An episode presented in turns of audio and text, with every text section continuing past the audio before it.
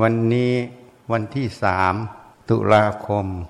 2564 เป็นอีกอาทิตย์หนึ่งที่ทำผ้าป่า ช่วยบรรเทาโรคโควิด -19 คำว่า New Normal นั้น จะต้องเป็นพฤติกรรมที่เปลี่ยน การจะเปลี่ยนพฤติกรรมได้นั้น จะต้องมีความเห็นที่ถูกต้อง สมัยอาตมาเรียนแพทย์นั้น เขาสอน behavior change การเปลี่ยนแปลงพฤติกรรม เราจะเห็นว่าคนนี้เปลี่ยนแปลงพฤติกรรมหรือไม่ เราก็ดูการกระทำทางกายวาจาของผู้นั้น กายวาจาของผู้นั้นมีการเปลี่ยนแปลงไป อย่างเช่น คนที่พูดจาเอาแต่ความเห็นตัวเอง ทางโลกเขาเรียกว่าเอาแต่ใจตัวเอง จริงๆก็คือเอาแต่ความเห็นตัวเองทำอะไรก็ทำตามความเห็นตัวเอง ความเห็นมันก็ออกมาในแง่ของความคิด เรียกว่าคิดอะไรก็ทำอย่างนั้น พอคิดยังไงจะทำอย่างนั้น ก็ออกมาทางคำพูด คำพูดก็เรียกว่าวจีกรรม ออกมาทางกาย ก็เรียกว่ากายกรรม บางคนมีนิสัย ฉุนเฉียวโกรธง่าย เห็นอะไรก็ไม่ชอบใจหมด เห็นอะไรก็ขัดเคืองในใจหมด จิตนั้นก็ไม่มีความสุข ไม่มีความสบาย ก็อยากจะ แก้ปัญหาในใจตัวเอง เพราะมันทุกข์ การแก้ปัญหาก็คือการระบาย แสดงโทสะใส่ผู้อื่น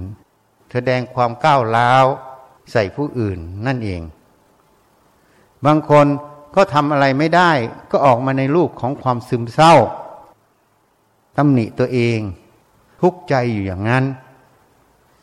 อันนี้ เป็นพฤติกรรมที่มันออกทางกายทางวาจา นี่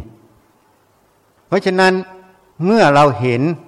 กายวาจาเป็นอย่างนี้ ก็เรียกว่าบุคคลนี้มีอุปนิสัยมักโกรธบางคนก็คิดว่าตัวเองถูก ตัวเองเก่ง ตัวเองรู้หมด เวลาใครพูดใครแนะนำ ก็จะไม่รับฟังผู้อื่นเขา เวลาใครพูดอะไร เขาแนะนำอะไร ก็ไม่ฟัง เพราะว่าคิดว่าตัวเองถูก ตัวเองแน่ ตัวเองเก่ง เมื่อคิดอย่างนั้น เวลาใครพูดอะไร ก็ไม่รับฟัง จริง ๆคำว่าไม่รับฟังนั้น ก็ไม่ใช่ไม่ฟัง ฟังอยู่ แต่ไม่เอามาพิจารณา ปัดทิ้งนั่นเอง เพราะไปยึดความเห็นตัวเองไว้แล้ว ว่าตัวเองต้องการอย่างนั้น เมื่อทำอย่างนี้ คนนี้ก็เรียกว่าพวกที่มีนิสัย มีทิฏฐิมานะสูง มีความดื้อด้าน อันนี้ก็เป็นพฤติกรรมอันหนึ่งบางคนก็มีนิสัย ชอบของสวยของงามทำอะไรก็จะทำสวยๆงามๆถ้าไม่สวยงามก็ไม่พอใจ ถ้าสวยงามก็พอใจยินดีไป เป็นโลภะเป็นราคะเป็นโทสะอยู่ เป็นอยู่อย่างนี้ ก็แสดงว่าพวกนี้ก็ไปทางราคะเขาเรียกราคะจริตก็เป็นนิสัยอย่างนี้ เป็นพฤติกรรมออกมาทางกายทางวาจา นี่ เพราะฉะนั้นเราจะรู้ว่าพฤติกรรมของใครเป็นอย่างไร ก็ดูจากลักษณะกายวาจาที่เขาแสดงออกเขาเรียกว่าพฤติกรรมเป็นอย่างไร หรืออุปนิสัยเขาเป็นอย่างไร ก็ดูจากสิ่งเหล่านี้ ที่นี่มันก็มีผลนะ สมัยเรียนแพทย์นั้นทำไมอาจารย์ต้องสอน ที่อาจารย์เขาสอนนั้นเขาก็เอาฝรั่งเขาสอนมาสอนต่อ behavior change นั้นการเปลี่ยนแปลงพฤติกรรม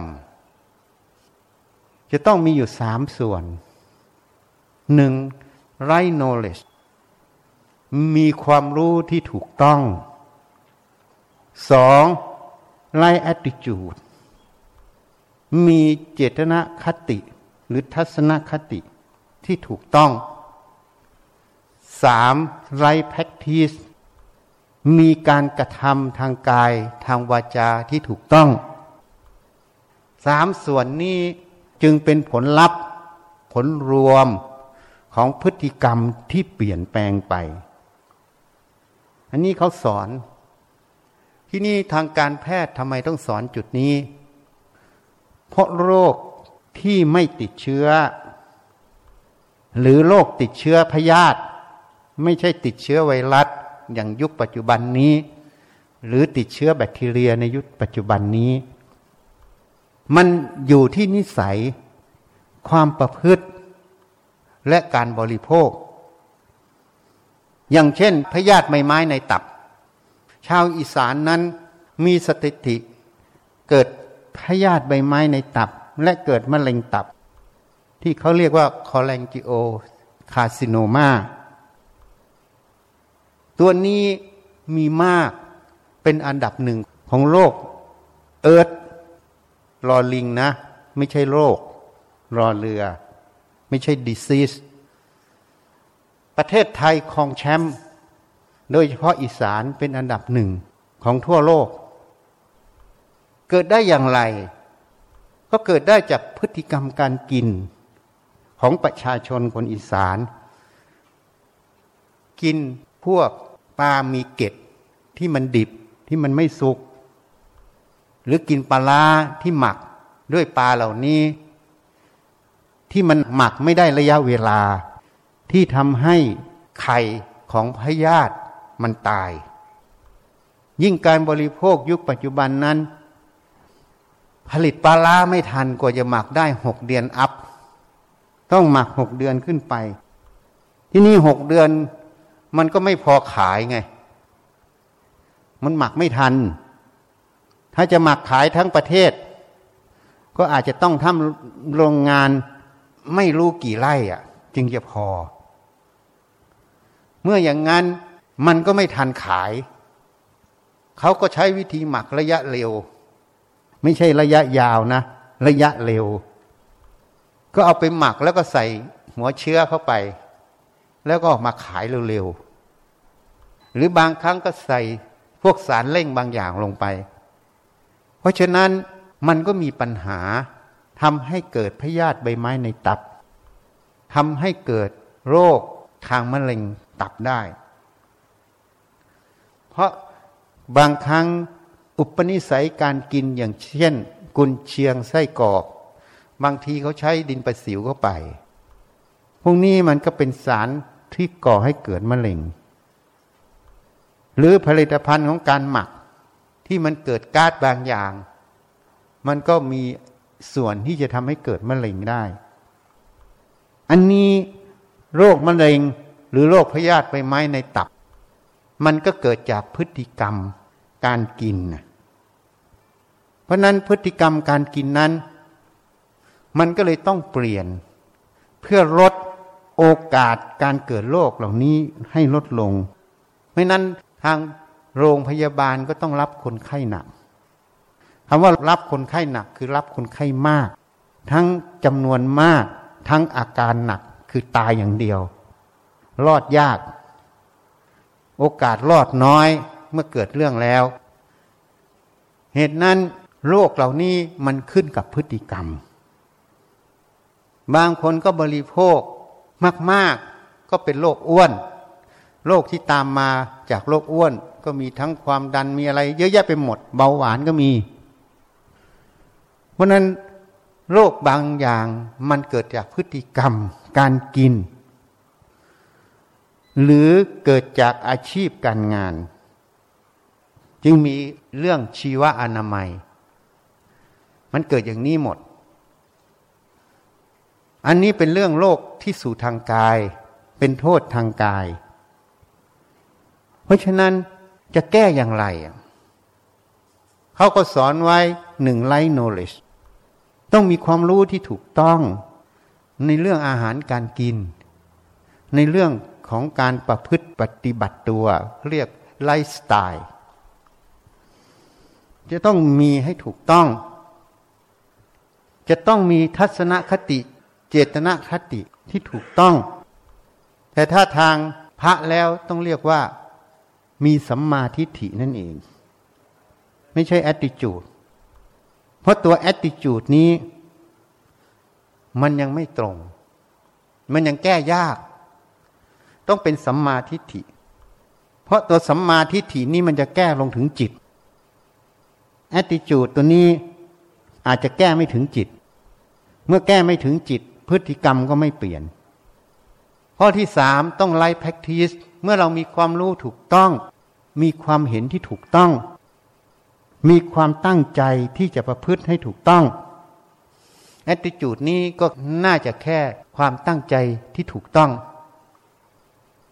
แต่มันต่างจากสัมมาทิฏฐิ สัมมาทิฏฐิมันไม่ใช่แค่ความตั้งใจที่ถูกต้อง มันเป็นความเห็นที่ถูกต้องในจิต มันจึงเปลี่ยนความรู้ความเห็นในใจ มันจึงไปสู่คำว่าการประพฤติปฏิบัติที่ถูกต้อง เมื่อมีความรู้ที่ถูกต้อง มีความเห็นที่ถูกต้อง มันก็แก้ในจิต มันจึงมีการพูด มีการกระทำที่ถูกต้อง เรียกว่า life practice ปฏิบัติได้ถูกต้องนั่นเองเมื่อการพูดการปฏิบัติที่ถูกต้อง มันเปลี่ยนแปลงจากอดีตของคนนั้นที่เคยทำก็เลยเรียกว่าคนนี้เนี่ย พฤติกรรมมันเปลี่ยน ถูกไหมเพราะเราดูได้จากกายวาจานั่นเอง เมื่อกายวาจามันเปลี่ยน ก็เรียกพฤติกรรมมันเปลี่ยนนั่นเอง จริงๆกายวาจามันไม่ได้เปลี่ยนหรอกกายมันขยับขยื่นคำพูดมันก็เป็นเสียงออกมา มันก็เหมือนเดิม แต่สมมติที่พูดและความตั้งใจและเจตนาที่ออกมา มันเปลี่ยนไปกายที่มันขยับขยื่นหรือทำมันก็สรุปง่ายๆ จากที่มันกระทำสิ่งที่เป็นโทษ มันก็กระทำสิ่งที่เป็นประโยชน์ เป็นคุณนั่นเอง จากที่มันเคยก้าวล้าวมันก็นิ่มนวลจากที่ไม่ฟังใครก็รับฟังผู้อื่นเขารับฟังแล้วก็มาพิจารณา ถ้าถูกต้องเป็นจริง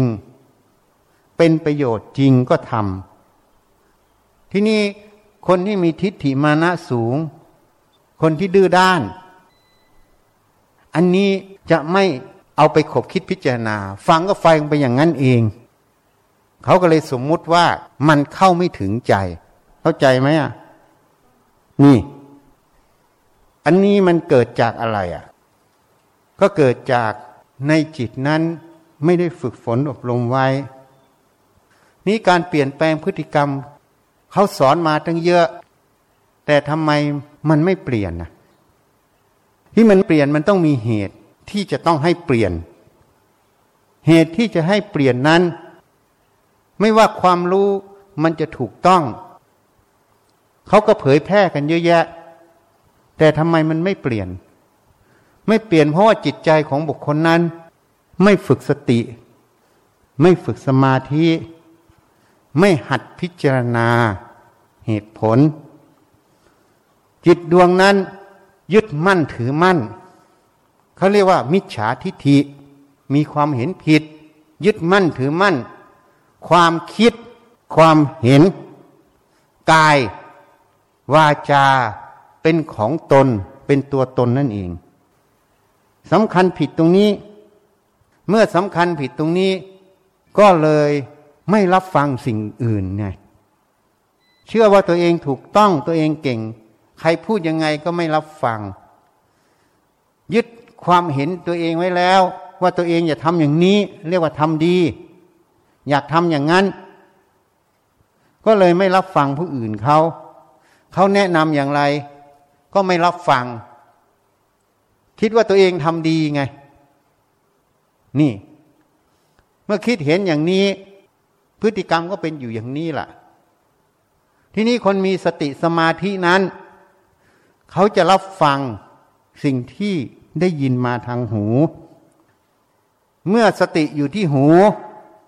หรือสติอยู่ที่ตาเมื่อเห็นสิ่งใด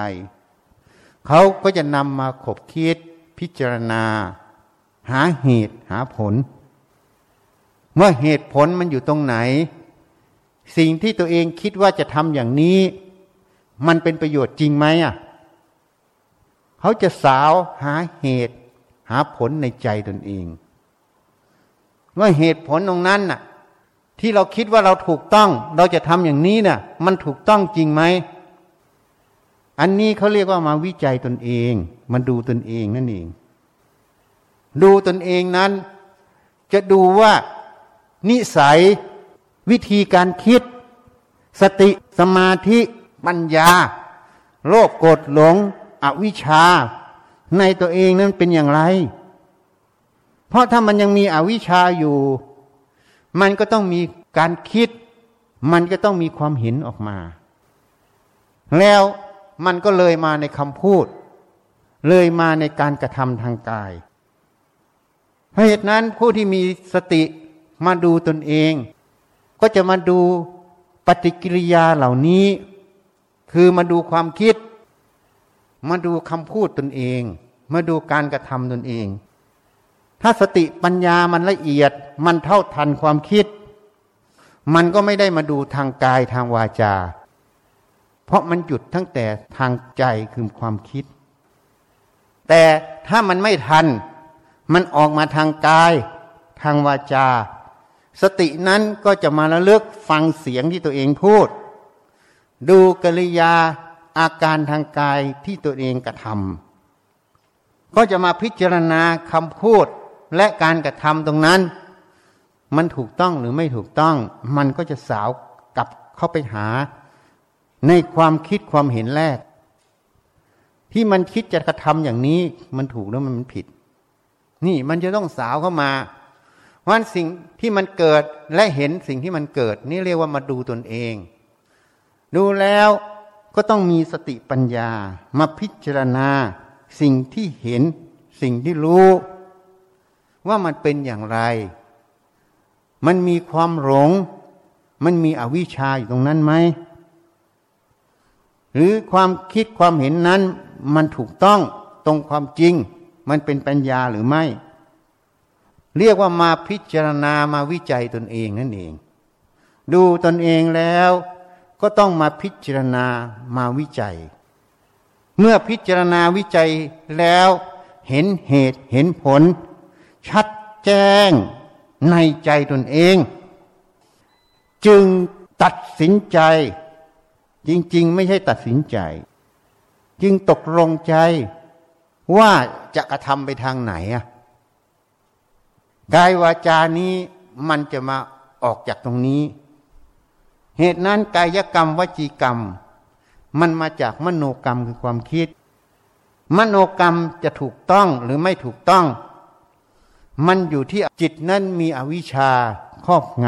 ำหรือจิตนั้นมีวิชา มีสัมมาทิฏฐิ ถ้าจิตนั้นมีอวิชชาครอบงำความคิดความเห็น ก็เรียกว่ามิจฉาทิฏฐิเกิด ก็ไปสู่มิจฉาวาจา มิจฉากรรมันตะ มิจฉาอาชีวะ ถ้าจิตนั้นประกอบด้วยวิชามีสัมมาทิฏฐิ เห็นชอบตรงตามความเป็นจริง ก็เรียกว่าสัมมาทิฏฐิ เป็นสัมมาวาจาเมื่อพูดออกไป เป็นสัมมากรรมันตะ สัมมาอาชีวะที่ทำทางกาย เหตุนั้นพุทธพจน์พุทธเจ้าจึงตัดไว้ มโนบุพังขมาธรรมา มโนเศรษฐามโนมยาทำทั้งหลายมีใจถึงก่อน มีใจเป็นประธานสำเร็จแล้วด้วยใจ อยู่ตรงนี้ อยู่ที่จิตนั้นเป็นสัมมาทิฏฐิหรือเป็นมิจฉาทิฏฐินั่นเองเหตุนั้นผู้ปฏิบัติทั้งหลายต้องสนใจในจุดนี้ ในประเด็นตรงนี้ ที่นี่คนส่วนใหญ่จะไม่เห็น เพราะว่าไม่ได้ฝึกสติ ฝึกสมาธิ ไม่ได้ฝึกหัดพิจารณาเหตุผล เนื่องจากเกิดมา มันก็เป็นนิสัยคารวาสนิสัยของคนพาลไม่ใช่นิสัยของนักปราชญ์ก็จะเชื่อมั่นหลงสำคัญผิดในความคิดความเห็นความรู้ตรงนั้น ว่าเป็นตัวเราว่าเป็นของเราอะ มันจึงเกิดคำว่าอคติ ภาษาอังกฤษเรียกว่า bias มันเป็นอคติอยู่ในใจนั่นเอง เมื่อมันเลือกข้างแล้ว มันจึงไม่รับฟัง ไม่พิจารณา สิ่งที่รู้ที่เห็นทางตาทางหูนั่นเอง เมื่อไม่พิจารณาสิ่งเหล่านี้ ก็ทำไปตามความรู้ความเห็นที่ถูกอวิชชาครอบงำความยึดมั่นถือมั่น สำคัญว่าเป็นตัวเราเป็นของเรา เป็นเราคิดเรากระทำเมื่อเราจะคิดอย่างนี้จะกระทำอย่างนี้ ใครมาขวาง ก็ถือว่าเป็นศัตรูไม่รับฟัง นี่ ฐานะความคิดความเห็นก็ไม่ใช่ของเรา ความรู้ที่ฟังทางหู ความรู้ที่เกิดจากรูปทางตา ก็ไม่ใช่ของเราอีก ไม่มีมิตรไม่มีศัตรูมันเป็นธาตุ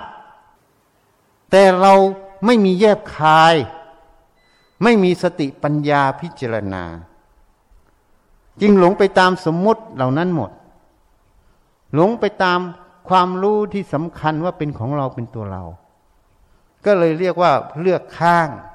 ไบแอสคืออคติอยู่ในใจตลอด เมื่อมีอคติอยู่ในใจ ความคิดคำพูดการกระทำทางกายเหล่านั้น จึงไม่ตรงต่อสัจธรรมคือความจริง จึงเป็นอกุศลลจิต อกุศลทางวาจาอากุศลทางกาย เรียกว่ากายทุจริตวจีทุจริต มโนทุจริตนั่นเอง นี่มันอยู่ตรงนี้ เมื่อจิตนั้นถูกทุจริตสามครอบงำอยู่ตลอดเวลา ก็จะหลงเชื่อเป็นนิสัยเป็นอุปนิสัยอยู่อย่างนี้ เมื่อไม่มีพระพุทธเจ้าอุบัติเกิดขึ้นในโลก ไม่มีนักปราชญ์สัตบุรุษ คือพระอรหันต์เกิดขึ้นในโลก ย่อมไม่มีผู้ชี้แนะให้เห็นประเด็นเหล่านี้ได้ เพราะธรรมชาติของจิตทุกดวงนั้น กอบด้วยอวิชชาสำคัญหมายในขันทั้งห้าหรือตัวรูปนาม หรือความรู้ความเห็นเหล่านี้ เป็นตัวเราเป็นของเรา เมื่อมันยึดมั่นถือมั่น มันเลือกข้างแล้ว มันก็ทำไปตามจุดที่มันตั้งเอาไว้ สิ่งใดที่คิดว่า ตนเองต้องการกระทำหรือคิดว่ามันดี เป็นประโยชน์ต่อตัวเอง มันก็กว้านเข้ามา มันก็ทำแต่ไม่เคยคิดพิจารณา ไม่ได้ฉุดคิดพิจารณาความคิดเหล่านี้ ว่าความคิดเหล่านี้มันถูกหรือมันผิด มันดีจริงไหมอะ ไม่ได้พิจารณา เมื่อไม่พิจารณาก็ไม่เห็นนั่นเอง ไม่เห็นก็เลยเรียกว่าแพ้อารมณ์ในใจตนเองตลอดไง แพ้อารมณ์ในใจตัวเองตลอด เหตุนั้นผู้ที่ดูตนเอง พิจารณาตนเอง เห็นเหตุเห็นผล เคยขัดเคืองง่าย ๆ ก็เห็นแล้วว่าความขัดเคืองนั้น มันเป็นความหลงผิด หลงสำคัญในความรู้เป็นของเราเป็นตัวเรานั่นเอง สิ่งใดตรงกับความรู้ความเห็น ก็ยินดีเป็นโลภะ สิ่งใดไม่ตรงกับความรู้ความเห็น ก็ยินร้ายเป็นโทสะนั่นเอง เมื่อเราเห็นแล้วว่าความรู้ความเห็นเหล่านี้มันไม่ใช่ของเราไม่ใช่เรา มันแค่อาศัยไว้ใช้งานเฉยๆอะนี่ เมื่อเห็นอย่างนี้ที่เคยโกรธมันก็ไม่โกรธก็เรียกว่าชนะตนเองนั่นเอง ไม่ใช่ชนะผู้อื่นนะ ชนะผู้อื่นหมื่นแสน ก็ไม่มีประโยชน์ เท่าชนะตนเองนั่นเอง อันนี้สมมุติเฉยๆว่าชนะ จริง ๆ ก็ไม่ได้ชนะไม่ได้แพ้หรอก เมื่ออะไรเป็นประโยชน์ก็ทำอะไรเป็นโทษก็ไม่ทำนั่นเอง ถ้าเห็นด้วยสติปัญญาว่าความคิดความเห็นความรู้เหล่านี้มันเป็นโทษก็ไม่ทำตามมัน ความรู้ความเห็นความคิดเหล่านี้มันเป็นประโยชน์ ก็กระทำตามมันนั่นเอง ก็เลยสมมุติว่าชนะตนเองไง ชนะคนอื่นหมื่นแสน ก็เป็นโทษ พาตัวให้หมองมนไปสู่นรกนั่นเอง แต่ชนะตนเองนั้น พาตนให้ไปสู่มรรคผลนิพพานนั่นเองนี่ เหตุนั้นผู้มีปัญญาเห็นแจ้ง ความจริงในใจตนเองอย่างนี้ เขาจึงมุ่งที่จะพิจารณาความรู้ความเห็นในใจตนเอง เขาจะตั้งสติลงฟัง ตั้งสติดู ตั้งสติพิจารณา สิ่งที่มาสัมผัส ทางตาหูจมูกลิ้นกายใจ พิจารณาความรู้ที่เกิดทาง ตาหูจมูกลิ้นกายใจ พิจารณาทั้งสิ่งที่มันหลงอยู่ พิจารณาทั้งประโยชน์และโทษที่มันจะเกิด เห็นแจ้งเหล่านี้แล้วก็จะเลือกได้ ว่าชีวิตเรานั้นเมื่อดำรงอยู่ เราจะเดินทางไหนนี่ เราเลือกได้นะ เราไม่ได้เป็นทาสของความคิดความเห็น เราไม่จำเป็นต้องเชื่อมัน ไม่จำเป็นต้องทำตามมัน เพราะมันไม่ใช่ของเรา ไม่ใช่ตัวเรา สิ่งใดที่มันเป็นประโยชน์แท้ เราก็เลือกกระทำตามมัน สิ่งใดที่มันเป็นโทษไม่ใช่ประโยชน์แท้ เราก็ไม่ทำตามมัน เพราะนั้นเราเลือกได้ ตัวที่เลือกคือตัวสติปัญญา แต่ถ้ามันขาดสติปัญญา มันทำด้วยโลภโกรธหลง มันเลือกไม่ได้ เพราะโลภโกรธหลงมันเลือกแทนหมดแล้ว นี่ต้องพิจารณา เหตุนั้นต้องฝึกสติสมาธิ ฝึกปัญญาให้พิจารณา หาเหตุหาผล ในกิจการงานทุกอย่าง ถ้าเราทำได้อย่างนี้ การงานนั้นก็รอบคอบ ความผิดพลาดก็ลดลง การดำเนินชีวิตก็ราบลื่นขึ้นคำว่าดำเนินชีวิตราบลื่นนั้นก็เรียกว่ากุศลมันให้ผลนั่นเองคำว่าผิดพลาดเกิดขึ้นบ่อยๆ มันก็เกิดปัญหา ก็เรียกว่าอากุศลมันให้ผลนั่นเอง กุศลอกุศลมันไม่ได้ขึ้นกับผีสางเทวดาบันดาล มันขึ้นกับสติสมาธิปัญญาในใจมีไหมอะ หรือมันขึ้นกับอวิชามันมาก อยู่แค่นี้เราก็เลือกได้อีก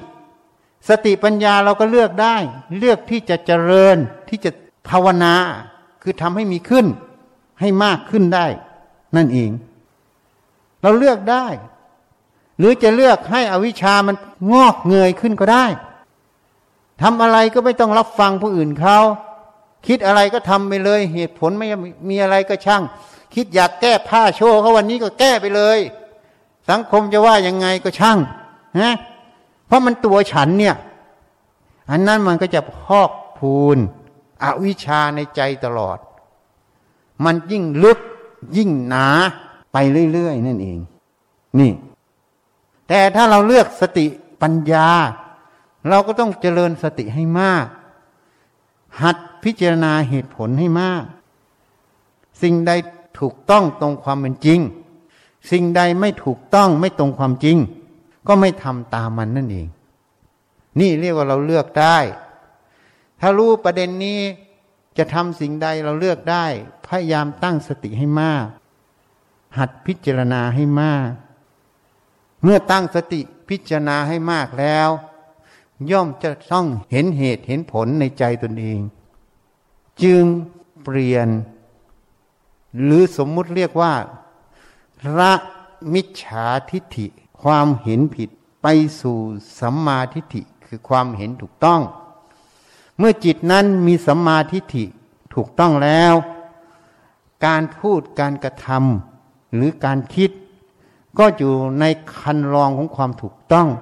จึงเรียกว่าเดินมักนั่นเอง เหตุนั้นเคยพูดให้ฟังในครั้งก่อนๆอยู่แล้ว ไม่ว่าเราจะทำอะไรก็ตาม จะต้องเจริญสติสมาธิปัญญาให้มาก ที่นี่คนไปสอนกันน่ะ สติเจริญให้มากกับไปเดินจงกรมนั่งสมาธิให้มากทำให้มันตั้งมั่นไม่มันคิดมันนึกให้มาก เดี๋ยวปัญญามันก็เกิดเอง อันนั้นน่ะ มันไม่ใช่คำว่า ฝึกสติสมาธิปัญญาให้มาก ในการทำสิ่งใดนั้น เวลาทำสิ่งใด สติจะต้องระลึก อย่างเช่นขณะนี้ เมื่อฟังอยู่สติต้องระลึกที่การฟัง ทุกคำทุกประโยค เรียกว่าสติตั้งมั่น จิตใจตั้งมั่นที่จะฟัง ทุกคำทุกประโยคนั้น เรียกว่าสมาธิมันเกิดนั่นเองอะ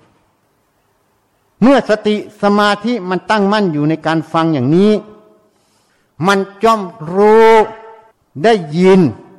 สิ่งที่ท่านพูดออกมานั่นเอง เมื่อรู้ได้ยินสิ่งที่ท่านพูด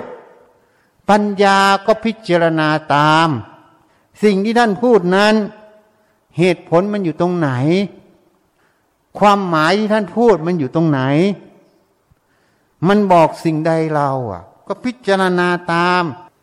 เมื่อพิจารณาบ่อยๆ ย่อมเห็นเหตุเห็นผล ในเรื่องที่ฟังนั้น การเห็นเหตุเห็นผล ในเรื่องที่ฟังนั้น จึงเรียกว่าสัมมาทิฏฐิมันเกิด แล้วไปประพฤติทางกาย ทางวาจาก็จะถูกต้อง เมื่อประพฤติทางกายทางวาจาที่ถูกต้องก็เรียกว่ากายสุจริตวจีสุจริต มโนสุจริตนั่นเอง มันจึงเป็นเหตุให้องค์มรรคเดินได้ เหตุนั้นในชีวิตของคนเรานั้นไม่ว่าคารวาสหรือนักบวช ถ้าคารวาสก็ต้องดำเนินสติสมาธิปัญญา ยกตัวอย่างเรื่องการประกอบอาชีพ ก็ต้องมีสติสมาธิปัญญาพิจารณาในอาชีพเหล่านั้น ในแง่มุมต่างๆ ธุรกิจที่จะทำนั้นมันไปได้จริงไหมหรือคิดว่าทำแล้วจะได้ร้อยแสนล้าน แต่พอทำลงไปเจ๊งทันทีอะส่วนใหญ่มันเป็นอย่างนี้ นี่ ไม่นั้นจะหลอกกันได้เหรอหลอกให้เทรดฟอเร็กบ้าง หลอกให้ซื้อออนไลน์บ้าง หลอกให้อย่างนั้นอย่างนี้ แล้วก็เชื่อไปตามเขา เพราะมันมีจิตน้อมเชื่อ มันมนโนไว้แล้วในใจอะ มันไม่พิจารณาเหตุผล จิตมันก็น้อมเชื่อ ก็เลยถูกเขาหลอกไง ก็เลยมีคดีอยู่ในหนังสือพิมพ์ให้เราได้เห็นอยู่เรื่อยๆนี่มันเกิดจากอย่างนี้ ถ้าเรามีสติสมาธิมีปัญญาไข้ควร เหตุผลว่ามันจริงไหมอะ มันถูกต้องจริงไหม ทำอะไรมันจะได้ง่ายขนาดนั้นไหมแม้แต่ได้ง่าย เหมือนให้คนอื่นรับโอนที่ไว้แทนตนไง สุดท้ายคนนั้นเสียชีวิต ลูกหลานของผู้เสียชีวิตก็ไม่ยอมโอนที่คืนเจ้าของที่ไง บอกว่าของพ่อกูไง มันก็เกิดอย่างนี้ได้เห็นยังอันเนี้ยเราก็ต้องพิจารณาจะไปฝากที่ในชื่อเขาเนี่ย มันมั่นคงจริงไหมอะ ฝากไปแล้วมันจะจริงไหม แม้แต่ตัวคนนั้นซื่อสัตย์แต่ลูกมันจะซื่อสัตย์ไหมอะ นี่มันมีกรณีพวกเหล่านี้หมดเพราะเราต้องพิจารณาก่อนว่าเราจะทำสิ่งนี้เนี่ย มันถูกต้องจริงไหมโอนฝากที่ไว้เขาแล้วเขาจะโอนคืนให้เราได้จริงไหมต้องพิจารณาให้ละเอียด นี่พูดถึงแค่ ซื้อขายที่นะ หรือการฝากเงินให้เขาไป เล่นหุ้นให้อะไรต่างๆ มันจะจริงไหมอะ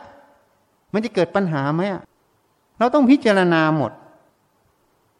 เหมือนเขาเรียกว่ายืมจมูกคนอื่นหายใจ มันยืมไม่ได้ไง เพราะถ้ายืมคนอื่นหายใจ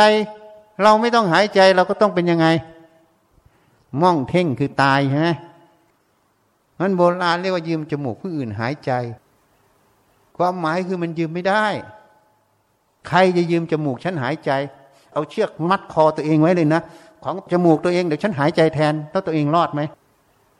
นะไม่รอด คิดอย่างเงี้ยมันผิดแล้ว มันจะดำเนินอาชีพประกอบอาชีพ จะทำสิ่งใด มันต้องพิจารณาการกระทำนั้นมันถูกต้องไหม มันเป็นไปได้จริงไหม นักบวชทีนี้มาพูดถึงนักบวช นักบวชนั้นต้องมาพิจารณา ว่าข้อวัดปฏิบัติ วิธีปฏิบัติกรรมฐานที่ตัวเองทำน่ะ มันได้ผลจริงไหมเดี๋ยวนี้มีแต่โฆษณากันหมด สำนักนั้นสำนักนี้ ทั้งคารวาสทั้งนักบวชมีสำนักเยอะแยะไปหมด ของกูถูกทุกสำนัก แล้วถามว่าที่ทำทั้งหมดน่ะ มันเป็นไปเพื่อมรรคผลนิพพานจริงไหมทุกคนก็อ้างว่าตัวเองถูกหมด เป็นไปมรรคผลนิพพานจริงหมด แต่จริง ๆ มันเป็นยังไงอะ มันก็เหมือนเราประกอบอาชีพเนี่ย เราต้องมาพิจารณาคำสอนเหล่านั้น หรือวิธีการเหล่านั้นที่ท่านแนะนำมันถูกต้องตรงความเป็นจริงไหม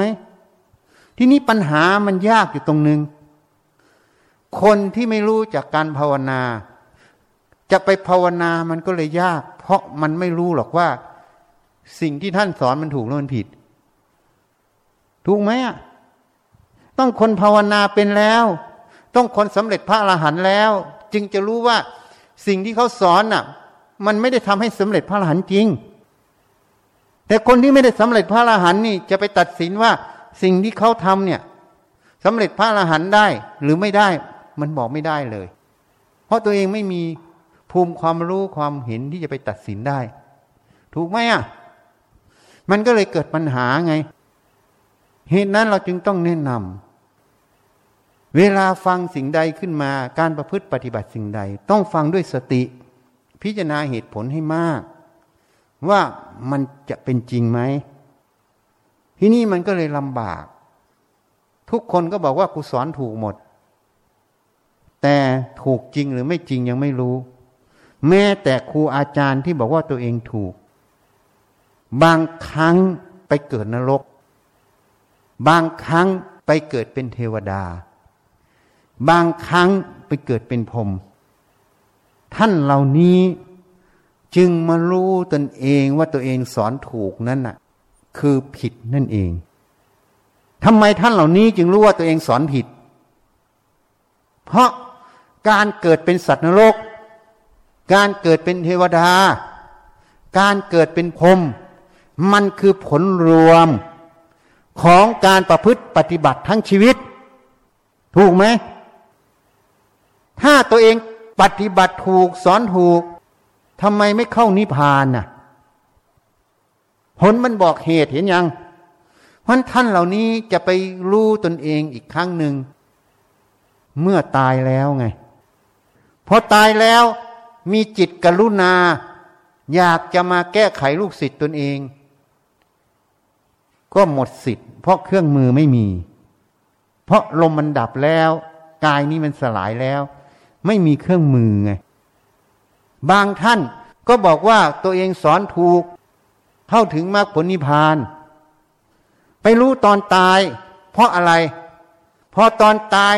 มันไม่เอาอะไรแล้วอะอะไรก็ไม่มีที่พึ่ง อะไรก็พึ่งไม่ได้ ไม่รู้จะเอาอะไร แต่เนื่องจากเรียนกรรมฐานอยู่ครูบาอาจารย์ก็สอนตัวเองก็สอนผู้อื่นอยู่ ไม่รู้จะเอาอะไรเป็นที่พึ่งแล้ว ก็ย้อนกลับมาพิจารณากายใจตนเอง พิจารณากายตัวเองตัวเองนั้น กรอบกับพระพุทธเจ้าท่านสงเคราะห์ ท่านช่วยเหลือ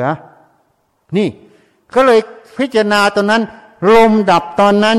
จิตนั้นพิจารณาเห็นแจ้งในความจริงสำเร็จเป็นพระหันตอนตาย เรียกว่าพระหันสมศรีสีสำเร็จตอนตายไง นี่ เมื่อสำเร็จตอนตาย ก็ย้อนมาพิจารณาคำสอนตัวเองปฏิปทาที่พาเพื่อนสาธมิกดำเนิน จึงมารู้ว่าสิ่งที่ตัวเองสอนทั้งหมดน่ะมันผิด มีความกรุณาอยากจะแก้ไขลูกศิษย์ก็จนปัญญา เพราะร่างกายนี้มันตายแล้วอะ ไม่มีเครื่องมือ เข้าไปนิพพานแล้วไม่สามารถจะมาเกิดใหม่ได้ ไม่สามารถจะมาช่วยเหลือลูกศิษย์ได้ ก็เลยปล่อยเป็นยะถากรรมแล้วแต่กรรมใครกรรมมันของลูกศิษย์นี่พอลูกศิษย์ไปยึดมั่นถือมั่นคำสอนของครูอาจารย์ท่านเหล่านี้ ก็เลยเป็นเหตุให้ห่างมรรคผลนิพพานไง เพราะคำสอนเหล่านี้มันผิด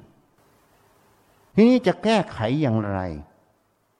จะต้องพิจารณาไง เวลาภาวนานั้นต้องพิจารณา ต้องพิจารณาเหมือนเราจะค้าขายหรือจะประกอบอาชีพ ว่าสิ่งที่เราทำนั้นน่ะ มันมีความเป็นไปได้จริงไหม มันถูกต้องจริงไหม นี่ อย่างเช่นเราซื้อหุ้นเนี่ย มันง่ายนิดเดียวซื้อปั๊บมันได้กำไรออกมานี่มันบอกเลยไหมแต่การภาวนามันไม่เร็วให้ไม่เห็นอย่างชัดแจ้งอย่างนี้เห็นไหม ไม่เหมือนซื้อหุ้นไง ซื้อปั๊บได้กำไรหรือขาดทุนขายออกไปมันรู้ทันทีไง แต่ภาวนามันไม่ใช่อย่างนั้น แม้แต่สภาวธรรมมันเกิด มันก็ไม่รู้หรอกว่าไอ้นี้มันถูกหรือมันผิด ก็ไปเทียบตำราบ้าง เทียบครูอาจารย์สอนบ้าง ทีนี้ครูอาจารย์ที่สอน ก็สอนผิดมาตั้งแต่ต้น กฎเกณฑ์ แม้แต่อ้างสังโยชน์สิบของพระพุทธเจ้า ก็อ้างตามความเห็นตัวเองอีก ก็เลยไปหลงผิดอีก ว่าตัวเองได้ขั้นนั้น ได้ขั้นนี้สำเร็จขั้นนั้นขั้นนี้ ตามกฎเกณฑ์ของครูอาจารย์ที่อ้างพระพุทธเจ้า แต่ไม่ใช่กฎเกณฑ์การละสังโยชน์จริงของพระพุทธเจ้าไง ก็เลยเกิดเป็นพระโสดาสกิทานาคาลหันเต็มบ้านเต็มเมืองไง เต็มไปหมดไง ก็เลยไม่รู้เลยพระอรหันต์อยู่ตรงไหนไง คนก็แห่แหนอยากไปทำบุญกับพระอรหันต์ไง ไม่ทำแล้ว คนนั้นเวลาตายบางครั้งไปเกิดนรก ลูกศิษย์ลูกหาก็โอ้ยได้ทำบุญกับพระอรหันต์บุญมาก วงเล็บสัตว์นรก เพราะจิตเขายังช่อโกงอยู่ หลอกตัวเองอยู่ แล้วก็หลอกประชาชนดู โดยตัวเองไม่รู้ตัวไง แล้วก็สอนผิดผิดกรรมนั้นเมื่อลมดับ จิตเศร้าหมองก็พาไปเกิดนรกไง เพราะฉะนั้นพุทธเจ้าตัดไว้ เมื่อจิตเศร้าหมอง ทุกขติเป็นที่หวัง ทุกขติก็คือนรก อสุรกายเปรตสัตว์เดรัจฉาน เมื่อจิตไม่เศร้าหมอง สุขคติเป็นที่หวังได้ สุขคติก็ตั้งแต่สวรรค์พรมโลกไงถึงพระนิพพานนั่นเอง นี่มันขึ้นกับจิต ขณะนั้นที่จะดับ จิตที่จะดับตรงนั้น มันก็เป็นผลรวมเป็นกรรมที่ต่อเนื่องมาจากปัจจุบันกรรมและอดีตกรรม ที่สั่งสมมาเป็นนิสัยในจิตอีก นี่ เหตุนั้นเมื่อเขาหลงผิดในความรู้ความเห็นเหล่านั้น เมื่อมันขึ้นมาในใจจิตมันก็ไม่ได้สว่างสวัยจริงอะมันก็เศร้าหมอง หรือสังโยชน์บางอย่างมันยังอยู่ มันก็เข้ามา เข้ามาแล้วจิตนั้นก็เศร้าหมองก็เกิดไปเกิดทุกขติฉะนั้นครูบาอาจารย์เหล่านี้จึงไปเกิดนรกเพราะเหตุนี้เหตุนั้นการภาวนานั้น ก็ต้องมาพิจารณาคำสอนที่เขาสอนมามันถูกมันผิด แล้วก็ต้องมาสังเกตการกระทำของตนเองว่าทำไปแล้วผลมันเป็นอย่างไร แล้วก็ต้องมันพิจารณา มันรับฟังผู้อื่นเขานำไปพิจารณาว่าสิ่งที่ท่านแนะนำนั้นถูกหรือมันผิด มันน่าจะถูกก็ไปลองทำดู ใช้คำว่าน่าจะถูกนะ เพราะเรายังไม่รู้ว่าท่านสอนถูกหรือสอนผิด ก็ไปลองทำดู ถ้าทำดูแล้วผลมันถูกต้อง ก็ไปทำต่อไปอีก ถ้ามันไม่ถูกต้องก็ทิ้งไป เท่านั้นนะแต่มันมีเครื่องบอก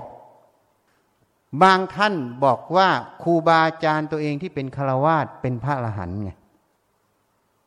เขาก็เชื่อกันงมงายอะว่าเป็นพระอรหันต์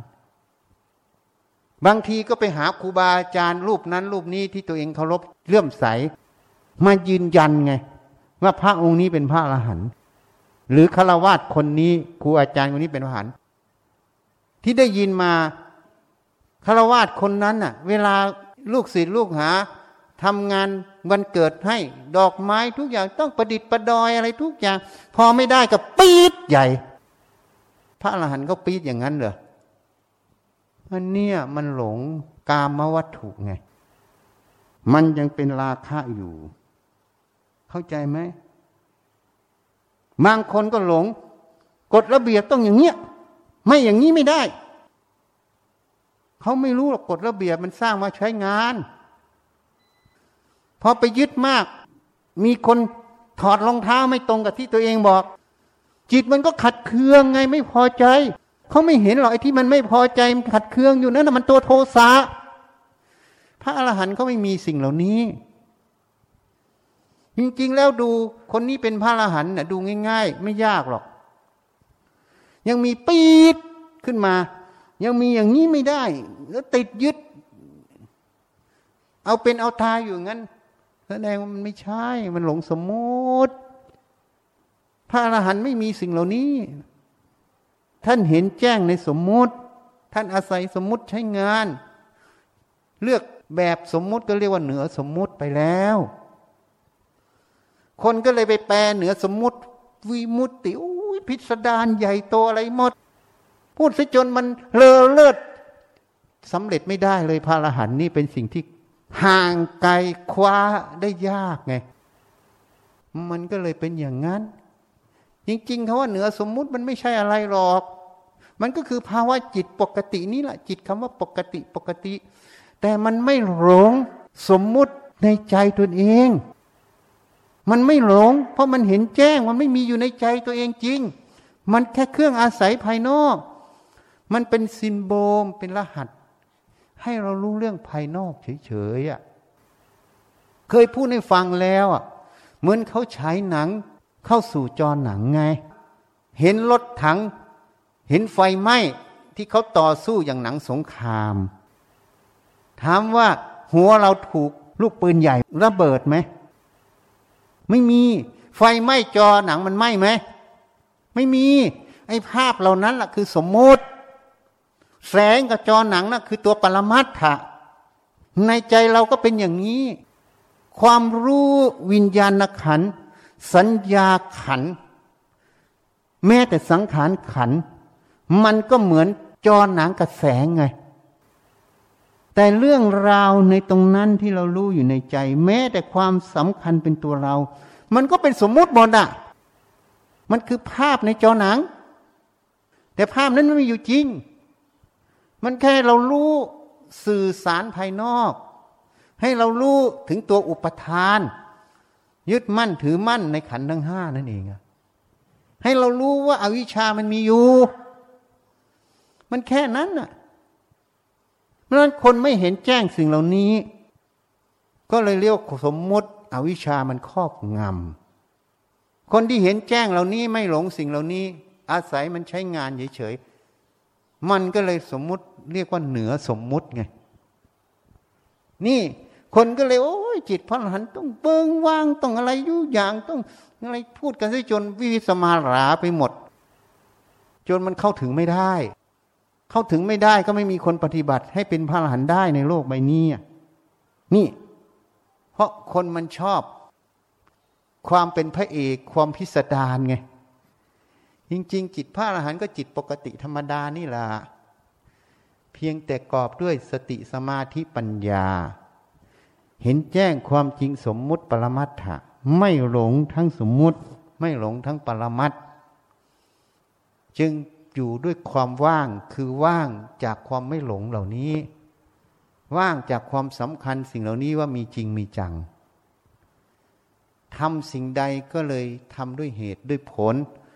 ของสมมุติตรงนั้นนั่นเอง สิ่งใดเป็นประโยชน์เป็นความเจริญ เรียกว่ากุศลก็ทำสิ่งใดเป็นโทษ เป็นความเสื่อม เรียกว่าอากุศลก็ไม่ทำเพราะยังต้องอาศัยโลกนี้อยู่ ก็แค่นั้นน่ะ นี่ก็เป็นเหตุผลธรรมดาไม่ได้มีอะไรละเอียดอ่อน แต่เรามองไม่เห็น เพราะอุปทานยึดมั่นถือมั่น ในกายในใจเราในความรู้ความเห็นว่าเป็นตัวเรา มันเลยเลือกข้าง พอเลือกข้างกันเลยไม่เห็นเหตุผลง่าย ๆ เหล่านี้ก็แค่นั้นนั้นผู้มีปัญญาพิจารณาบ่อยๆ ก็จะเห็นนั่นเอง นี่ เพราะฉะนั้นการมาพฤติปฏิบัติ ก็ต้องเริ่มตั้งแต่แรกว่าสอนผิดหรือสอนถูกทำผิดหรือทำถูก เหมือนการจะทำอาชีพไง จะประกอบอาชีพอันนึงก็ต้องพิจารณา ถึงว่าธุรกิจนั้นจะไปได้หรือไปไม่ได้ ต้องพิจารณาเหตุปัจจัยแวดล้อมทั้งหมด เมื่อคิดว่าจะไปได้ ลงทุนคุ้มค่าก็ลงไปลงทุนดู เมื่อลงทุนดูแล้วมันไม่ได้อย่างที่คิดก็ต้องเปลี่ยนนะเหมือนกันเลย มันเป็นเรื่องเดียวกันเลย การประพฤติปฏิบัติ องค์มรรคก็เป็นแบบนี้เลย เพราะนั้นอาตมาจึงไม่แยกโลกไม่แยกธรรม เพราะโลกกับธรรมมันอันเดียวกัน เพียงแต่คนที่อยู่ในโลกใบนี้ทำด้วยโรคโกรธหลงไม่ทำด้วยสติปัญญา ก็เรียกว่าคนนั้นเดินทางโลก คนที่ทำด้วยสติสมาธิปัญญา พิจารณาเหตุผลทำได้ถูกต้อง ก็เรียกว่าคนนั้นเดินทางธรรม แม้แต่ประกอบอาชีพอยู่ก็ยังเดินธรรมอยู่นะ เพราะฉะนั้นคนที่เดินด้วยโรคกดหลง ไปบวชห่มผ้าเหลืองโกนหัว คนเคารพหมดบ้านหมดเมือง ก็เรียกว่าเดินทางโลก ไม่ได้เดินทางธรรมมันโลกกระทำไม่ได้อยู่ที่เครื่องแต่งกาย ไม่ได้อยู่ที่กรอบประเพณีวินัย โลกกระทำอยู่ที่ความประพฤติปฏิบัติ ถูกต้องตรงตามมรรคแปดไหมถ้าประพฤติปฏิบัติตรงตามมรรคแปดเรียกว่าผู้นั้นเดินธรรม ถ้าปฏิบัติไม่ถูกต้องไม่ตรงตามมรรคแปดเรียกว่าคนนั้นเดินโลก ส่วนเพศฐานะที่เป็นนักบวชหรืออะไรเขาระบุในทะเบียนบ้านเรียกว่าอะไร อาชีพนักบวช ถูกไหม อันนั้นไม่ใช่เดินธรรมนะเพศนั้นในสมัยพุทธกาลผู้ที่ท่านพยากรณ์เป็นพระโสดาสกิทานาคาอรหันที่เป็นฆราวาสเมีย เพราะท่านเหล่านั้นเดินธรรมนั่นเอง ก็เรียกว่าพระโสดา พระสกทา พระอนาคาพระอรหันต์แต่อยู่ในเพศคารวาสเวลาจิตพวกนี้ดับ เข้าสู่นิพพาน พวกที่ไม่เคยบวชก็จะเป็นชุดขาว พวกที่บวชก็จะเป็นชุดเหลืองห่มจีวรเนี่ย เพราะฉะนั้นกายทิพย์ของท่านเหล่านี้ก็จะต่างกัน แต่ก็เป็นพระอรหันต์เหมือนกัน เป็นสงสาวกของพระผู้มีพระภาคเจ้าเหมือนกัน เป็นพุทธบริษัทสี่นั่นเอง พิสุพิสุณีที่เป็นพระอรหันต์อุบาสกอุบาสิกาที่เป็นพระอรหันต์นั่นเอง เข้าใจอย่าง นี่มันเป็นอย่างนี้ เพราะฉะนั้นการประพฤติปฏิบัติต้องไข้ควรให้ดี ตั้งแต่เริ่มปฏิบัติ เหมือนการประกอบอาชีพ ต้องทำวิเคราะห์วิจัย ประเมินว่าการทำอาชีพเหล่านั้น มันจะได้ผลลัพธ์จริงไหมการประพฤติปฏิบัติที่เราประพฤติปฏิบัติ มันจะให้มรรคผลนิพพานจริงไหมมันถูกต้องจริงไหมอะเราเห็นพระสงฆ์บางรูปยี่สิบกว่าพรรษามาถามเราว่า อาจารย์จะปฏิบัติสมาธิขนาดไหน จึงจะเจริญวิปัสสนาได้พอถามเราประโยคนี้ เราก็รู้ทันที พระองค์นี้เดินจงกรมนั่งสมาธิมายี่สิบกว่าปีศูนย์เปล่า ยังไม่เข้าใจถึงมรรคแปดตัวจริง แต่พวกนักศึกษาก็เรียกพระรูปนี้เมื่อยี่สิบพรรษามหาเทระพระอรหันต์หมดไง มันชมรมพุทธก็จะบอกพระอรหันต์พระอรหันต์เพราะพระอรหันต์อยู่ที่สายไง สายปฏิบัติที่ตัวเองเชื่อถือไง แต่มาถามเราอย่างนี้ เราก็รู้ทันทีเลยว่า โสดายังไม่ได้เลยอะ ปฏิบัติยังไม่ถูกเลยอะ ยังไม่รู้หลักปฏิบัติที่แท้จริงของพุทธเจ้า นี่ บางรูปเราก็เห็น ราะลูกศิษย์ชอบโฆษณาอาจารย์ตัวเอง ก็ลงเฟซคำสอน โพสคำสอนมาพออ่านคำสอนดูแล้วก็รู้ทันที พระองค์นี้นี่ ยังไม่ได้คุณธรรมหรอก เพราะสิ่งที่เขาสอนมันอยู่ในหลักศีลธรรมคารวาสก็สอนได้ คนไม่บรรลุพระอรหันต์สอนได้หมด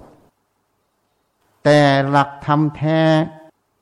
ความรู้ความเห็นที่ออกมาตรงนั้น มันไม่ก้าวร่วงไปถึงความละเอียดในจิต มันเป็นแค่ความเห็นพื้นๆ ให้ภาวนาเดินจงกรมนั่งสมาธิ มันเป็นความเห็นพื้นๆ มันไม่ใช่แก่นพระพุทธศาสนา อันนี้มันก็บอกเราอีก บางคนก็มาเล่าให้เราฟังคารวาสองค์นี้เขาเชื่อเป็นพระอรหันต์อาจารย์ แต่ทำอะไรก็ต้องเปี้ยหมด วันเกิดดอกไม้ต้องจัดเปรี้ยอะไรก็ต้องเปรี้ยหมด สวยงามอะไรพอไม่ได้ก็ปี๊แตกใส่ลูกศิษย์ใครแต่ต้องไม่ได้ เดี๋ยวเป็นกรรมหนัก แล้วก็บอกว่าตัวเองสำเร็จอย่างนั้นสำเร็จอย่างนี้ขั้นนั้นขั้นนี้ ก็รู้ทันทีพระอรหันต์ไม่ใช่อย่างนี้ถ้าหันที่ท่านละสังโยชน์สิบแล้ว ท่านไม่ได้ติดยึดในรูปในนาม ทั้งรูปทั้งนามท่านไม่ได้ติดยึด พวกนี้มันแค่สังโยชน์เบื้องต้นยังไม่ผ่านเลยอะระเบียบประเพณีข้อวัดปฏิบัติยังติดอยู่ ก็เรียกว่าศีลพัตตปามาตเชื่อมงคลตื่นข่าว รูปทำสิงพจน์ คิดว่าทำอย่างนี้สำเร็จคิดว่าทำอย่างนี้ถูก นั่นเป็นความรู้ความเห็นหมดเลยอะเป็นความคิดความเห็นหมดเลย ความคิดความเห็นเหล่านี้พระพุทธเจ้าตัดไว้ เรียกว่ามิจฉาทิฏฐิ เพราะความคิดความเห็นนี้ไม่ได้ถูกการวิจัย ยังด้อยกว่าคารวาสที่เขาสร้างอาชีพไง เวลาเขาจะลงทุนอย่างในตลาดหลักทรัพย์ บริษัทตลาดหลักทรัพย์ เขาจะลงทุนธุรกิจอันหนึง เขาก็ต้องไปจ้าง มาวิเคราะห์ความคุ้มค่าของการลงทุนใช่ไหมนี่เขายังต้องมีมาการวิเคราะห์ จะได้กำไรกี่เปอร์เซ็นต์อะไรต่าง ๆ ต้องวิเคราะห์หมด ถ้าไม่สมเขาก็ยกเลิกไม่ซื้อกิจการลงทุนตรงนั้นถูกไหม ถ้าได้ก็ลงทุน นั้นเขาต้องอย่างนั้นท่านนักบวชก็เหมือนกันต้องมาวิเคราะห์วิจัยว่าเราประพฤติปฏิบัติตรงเนี้ยเหมือนการเริ่มลงทุนเนี่ยมันถูกหรือมันผิดแล้วมันจะมีตัวบอกเราหมด สิ่งที่เขาสอนเราคำพูดที่ออกมา หรือพฤติกรรมที่กระทำให้เห็นตรงนั้นน่ะ มันบอกอะไรบางอย่าง คนส่วนใหญ่ไปคิดว่าพระอรหันต์นี้ต้องเปรี้ยหมด ต้องเนียบหมด อย่าลืมนะไอ้เปียบไอ้เนี้ยบน่ะมันเป็นกฎเกณฑ์ความสังโยชน์ในความละเอียดครูบาอาจารย์บางท่านแม้แต่รู้จักกัน เราก็มีความกรุณาอยู่ แต่ไม่รู้จะช่วยยังไง บางท่านก็ปฏิบัติดีอยู่ แต่มันยึดข้อวัดปฏิบัติ เมื่อยึดข้อวัดปฏิบัติก็เหมือนยึดเรือไว้อะพอเรือเข้าเทียบท่ายังยึดเรืออยู่ ไม่ยอมปล่อยเรือขึ้นฝั่งไง แม้แต่ขึ้นฝั่งก็พยายามจะแบกเรือไปไงพอแบกเรือเรือมันใหญ่กว่าตัวเองแบกไม่ได้ตัวเองก็จมเป๊ะแปะอยู่นั่นน่ะ ก็เลยขึ้นฝั่งไม่ได้สักที เพราะอะไร เพราะยึดข้อวัดปฏิบัติ ยึดวิธีการที่ตัวเองปฏิบัติ พวกเหล่านี้ก็เลยอยู่แค่อย่างมากโสดาบัน ไปไม่รอด ถ้ายึดมากๆพวกนี้โสดาบันยังไม่ได้เลยอะ นี่มันไปอย่างนี้ พิจารณาแล้วก็มีความเมตตาอยู่ แต่ไม่รู้จะช่วยยังไง เพราะเขาเป็นครูบาอาจารย์ใหญ่ จะแนะนำหน่อยก็เขาคงไม่ฟังเราหรอก เพราะเขายังเห็นเราเป็นลูกศิษย์อันนี้น่ะ มันไม่หนีเลยกับการทำอาชีพ นี่ฉันเทียบให้ฟังนะ การภาวนาเนี่ยเหมือนการทำอาชีพ จะทำอาชีพอันหนึ่งนี่ต้องวิเคราะห์วิจัยหมด ต้องดูรูทางการกระทำหมด ว่ามันจะได้กำไรจริงไหมอะ เพราะนั้นการภาวนาเหมือนกัน จะต้องพิจารณาข้อวัดปฏิบัติวิธีกระทำเหล่านี้มันถูกต้องไหมมันได้ผลจริงไหม เมื่อทำไปแล้วก็ต้องสังเกตอีก พิจารณาอีก เหตุผลในจิตความละเอียดในจิตสติปัญญามันเกิดไหม มันละเอียดมันเห็นในจิตไหม มันเปลี่ยนแปลงไหมโรคกดลงมันลดลงจริงไหมนี่ แล้วอะไรบอกว่ามันลดลง บางคนนั่งสมาธินานๆไง ไม่มีใครกระทบ มันไม่เกิดอะไรนึกว่าโรคกดหลงลดลง เหมือนพระอยู่ในป่าน่ะพอมาเจอโจรกระทบก็ปี๊ดขึ้นมา หรือบางทีมาเจอผู้หญิงห่มน้อย นุ่งน้อย มันก็ปื๊ดขึ้นในอกไง เพราะอะไร มันยังไม่มีเครื่องทดสอบ อันนั้นเขาเรียกหินทับหญ้า พอหินมันออก หญ้ามันก็งอกต่อ ไม่ใช่พระอรหันต์คนก็เข้าใจผิดอีก ว่าตัวเองสำเร็จพระอรหันต์ไม่มีกิเลส ไม่จริงไม่จริง ยังไม่เจอของจริงไงพอเจอของจริงเจอผู้หญิงหน่อย หายหมดเลยไง พระอรหันต์หายไง นี่มันเป็นอย่างนี้ เพราะฉะนั้น พระอรหันต์ไม่ใช่สิ่งเหล่านี้ พระอรหันต์เป็นผู้ที่รู้แจ้งเห็นจริง เท่าทันอารมณ์เหล่านี้ เห็นถึงสมมุติปรมัตออกหมด สิ่งเหล่านั้นเป็นเรื่องภายนอก แต่ในจิตท่านต่างหากท่านต้องวิเคราะห์วิจัยหมด ในความรู้ความเห็นเหล่านี้หมดไอ้นั้นมันแค่ทำสมถะทับไว้เฉยๆบางคนก็เกิดวิปัสสนูปกิเลสเกิดโอภาษแสงสว่าง เกิดสติกล้า เกิดความเพียรกล้า เกิด อะไรต่างๆขึ้นมา ก็ไปสำคัญว่าตัวเองสำเร็จตรงนั้นอะ ก็เลยมีการมาบอก เนี่ยบวชสองวันก็สำเร็จพระอรหันต์เก่งกว่าพระสารีบุตรไง พระอาสารีบุตรตั้งสิบห้าวัน เก่งกว่าพระโมคคัลลานะไง พระโมคคัลลานะตั้งเจ็ดวันพวกนี้ชอบเอาพระสารีบุตรพระโมคคัลลานะ หรือพระพาหิยะไงฟังสี่บาทสำเร็จพระอรหันต์ไง นี่ เพราะคิดว่าตัวเองบารรมีเยอะ ถ้าตัวเองบารรมีเยอะน่ะสองวันบรรลุธรรมไม่ได้เกิดยุคนี้แล้ว มันเกิดยุคพุทธกาลไอ้ที่มันเกิดยุคนี้มันของเหลือเดนมา แค่นี้ยังไม่รู้เหตุผลนะ เข้าใจไหมอะแค่นี้ยังไม่รู้จักวิเคราะห์ตัวเอง ถ้าวิเคราะห์ตัวเองน่ะ พิจารณาสิ ถ้าเราสองวันบรรลุทำเป็นพระอรหันต์ได้เนี่ย เราไม่ได้เกิดยุคนี้หรอกนู่นนะยุคพุทธกาลเกิดยุคนี้มันไม่ใช่ แสดงว่าไอ้ความรู้ความเห็นนี่มันเกินมันเป็นเรื่องของสมาธิมันหลอก จิตมันหลอก ก็เหมือนน่ะ แม่ทัดอะ ไปตัดต้นไทรเกาหลีเราอะ บอกว่าจะปรับปรุงให้มันดีขึ้น แล้วก็ถามเราว่า ปรับปรุงให้ดีขึ้นไม่ได้เหรอ มันไม่ใช่ปรับปรุงให้ดีขึ้นไม่ได้คำว่าปรับปรุงให้ดีขึ้นมันต้องดีกว่าของเก่าแต่ทำแล้วมันแย่กว่าเก่านั่นนะมันไม่ใช่ปรับปรุงให้ดีขึ้น มันทำให้เสียหายขึ้น ไม่ใช่ปรับปรุงให้ดีขึ้น ไอ้ปรับปรุงให้ดีขึ้นไอ้ฉันไม่พูดหรอก อนุโมทนาสาธุแต่ทำแล้วมันแย่กว่าเก่านี่มันไม่ใช่ ไม่ถามว่าเขาปลูกไว้ทำอะไรอะเขาปลูกไว้กันแดดเห็นมันเกะกะยิ่งเขาปล่อยมันสูงเพื่ออะไร เพื่อมันกันแดด แดดมันส่องสลามันจะได้ไม่ร้อน มันถูกต้นไม้บัง อันที่สองต้นไม้มันก็ดูดซับคาร์บอนไดออกไซด์มันช่วยลดโลกร้อน แต่ใจเรามันร้อนไง เห็นมันแล้วลำคาญสายตา ก็เลยไปตัดมัน แล้วก็แอบอ้างว่าตัวเองจะปรับปรุงให้มันดีขึ้น มันไม่ใช่ มันไม่ตรง อย่าหลอกตัวเอง ถ้าปรับปรุงให้ดีขึ้น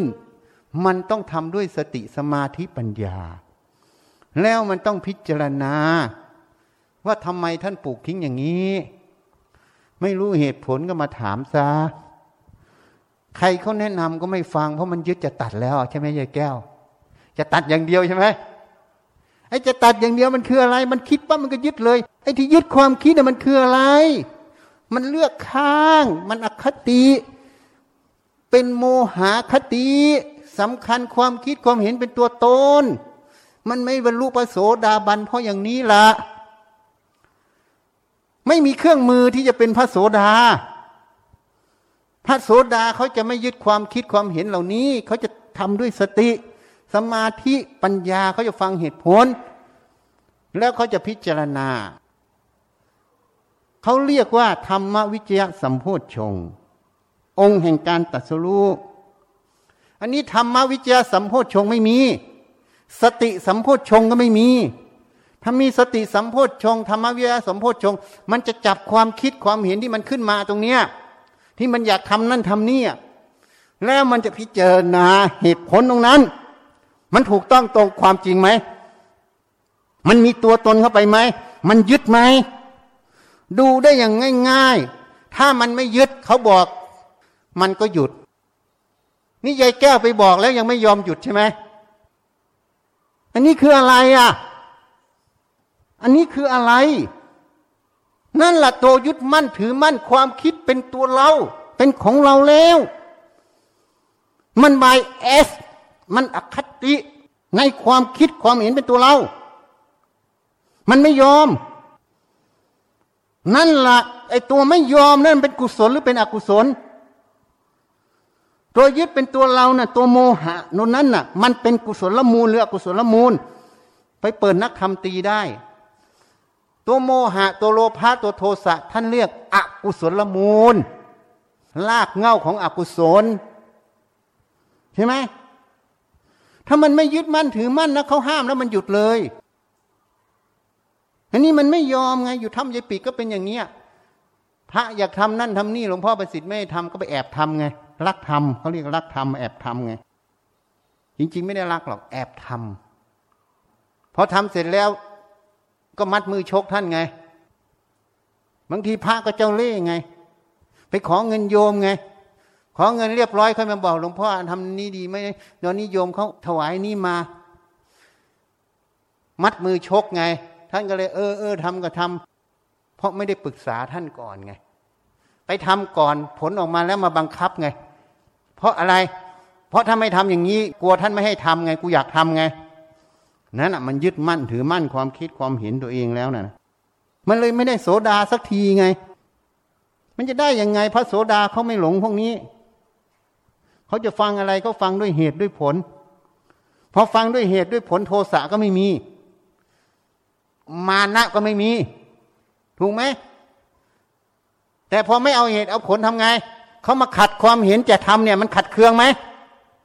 มันไม่ยอมไหม มานะเกิดไหมไม่ยอมอะไอ้ขัดเครื่องนะโทสะเกิดไหมไอ้ที่หลงความคิดตัวนี้ยึดความคิดเนี่ยมันโมหะไหมฮะเกิดหมดเลยเห็นยัง มันพิสูจน์ได้ ถ้าบอกว่าตัวเองนะ่ะทำถูกปรับปรุงให้มันดีขึ้น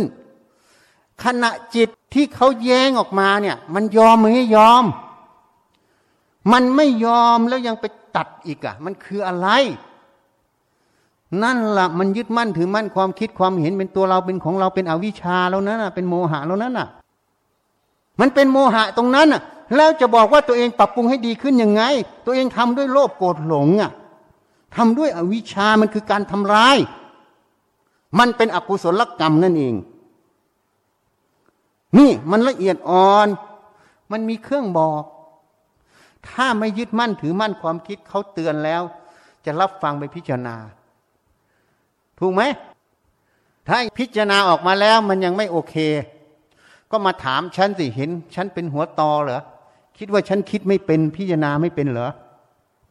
มาถามฉันได้ ฉันเคยว่าอะไรอะ